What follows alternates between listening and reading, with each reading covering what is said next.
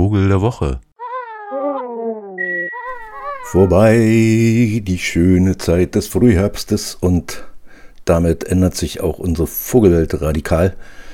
Zumindest wenn Sie mal die Chance haben, aus der Stadt rauszukommen. Denn in der Stadt selber ist ja jetzt nicht mehr so wahnsinnig viel los. Vielleicht haben Sie bemerkt, dass es ein paar mehr Krähen gibt. Das sind in der Regel die russischen Saatkrähen, die hier gerade eintrudeln zum Oktober.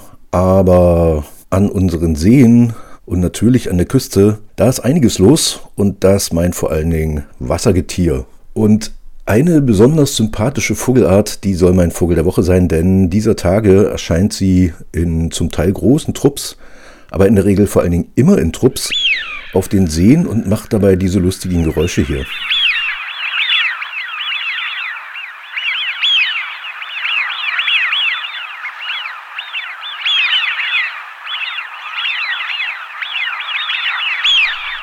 Ja, sehr ruffreudig oder pfeiffreudig und heißt deswegen auch im Deutschen zumindest Pfeifente. Anas Penelope ist wunderschön, würde ich jetzt sagen. Also das ist ja natürlich, Enten sind immer so, hm, ne? Also weiß man gar nicht, ob man da so richtig hingucken will. Aber gerade diese Pfeifente ist echt traumhaft schön. Und zwar sowohl das Weibchen, finde ich, das hat so ein rotbraunes, fast ins dunkelbraune spielende Farbe und sitzt wie so ein Korken auf dem Wasser, schwimmt also irgendwie sehr elegant, ist ein bisschen kleiner als unsere Stockente. Und das Männchen, das hat so ein schönes Wechselspiel aus Braun und Grau und Schwarz und so eine leicht rahmfarbene Stirn, zumindest im Brutkleid. Und wenn sie fliegen, sieht man so einen auffälligen weißen Flügelspiegel vorn, also quasi auf den Schultern, wenn man so will. Die sind auch so ein bisschen als Fleck zu erkennen, wenn sie schwimmen. Und die sind sehr rege. Und vor allen Dingen auch ein bisschen, wirken immer so ängstlich. Also sobald da irgendwas Großes sich nähert, dann gibt es ein großes Gepfeife. Und dann surren sie im Trupp ganz unruhig durch die Kante, um dann wieder irgendwo einzufallen.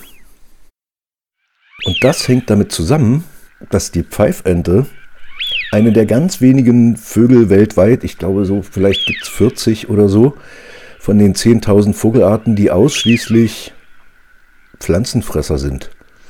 Das heißt, wie die Gänse, ihre größeren Verwandten, grasen sie gern. Das heißt, da muss immer irgendwie was auch in der Nähe sein von so einem Gewässer. Denn da watscheln sie dann durch die Wiese. Und das ist natürlich für so eine Ente ein bisschen unsicheres Terrain. Denn so richtig gut laufen können sie ja nicht. Können ja besser schwimmen. Aber sie fressen nun mal Gras zum Beispiel und auch Körner. Also nehmen auch gerne sowas wie Raps und, weil das viel energiereicher ist natürlich, oder Mais. Und sind da immer so ein bisschen mit halbem Blick nach oben, denn ob ihrer kleinen Körpergröße sind sie natürlich wunderbares Beuteschema für sowas wie Habicht oder an der Küste dann auch gerne mal die Mantelmöwe, die im Wattenmeer auf die Pfeifente Jagd macht oder auf den Inselchen eben oder den Wiesen. Und, und noch anstrengender ist eigentlich, als dauernd diese Angst haben zu müssen, dass sie, weil das natürlich nicht so energiereich ist wie Insekten oder was andere Enten so gerne aus dem Schlamm herausfummeln, die müssen wahnsinnig viel fressen. Und das kann heißen, dass sie wirklich bis zwischen 18, 20 Stunden am Tag Futter suchen. Und jetzt kann man sich vorstellen, die Tage haben nun mal keine 20 hellen Stunden. Das machen sie also vorwiegend nachts. Und man sieht sie am Tag auch Futter suchen, weil sie es einfach nachts nicht schaffen, werden nicht satt. Krass, oder? Ich möchte gar nicht wissen, was die so träumen, wenn sie denn mal kurz träumen. Weil müssen ja dauernd auffliegen, weil ist ja dauernd irgendwas gefährlich. Aber nachts eben offenbar etwas weniger gefährlich, deswegen haben sie sich angewöhnt, nachts Futter zu suchen, die Pfeifentchen. Ja, und haben natürlich, weil sie dauernd wegfliegen, auch einen hohen Energieverbrauch. Also das ist schon so ein bisschen eine kleine tragische Geschichte. Aber wenn Sie sie denn jetzt mal auf einem der größeren Seen, wo so Wiesen in der Nähe sind, erblicken können, sehen sie trotzdem recht munter aus. Sind sehr agil im Vergleich zu anderen Enten zumindest.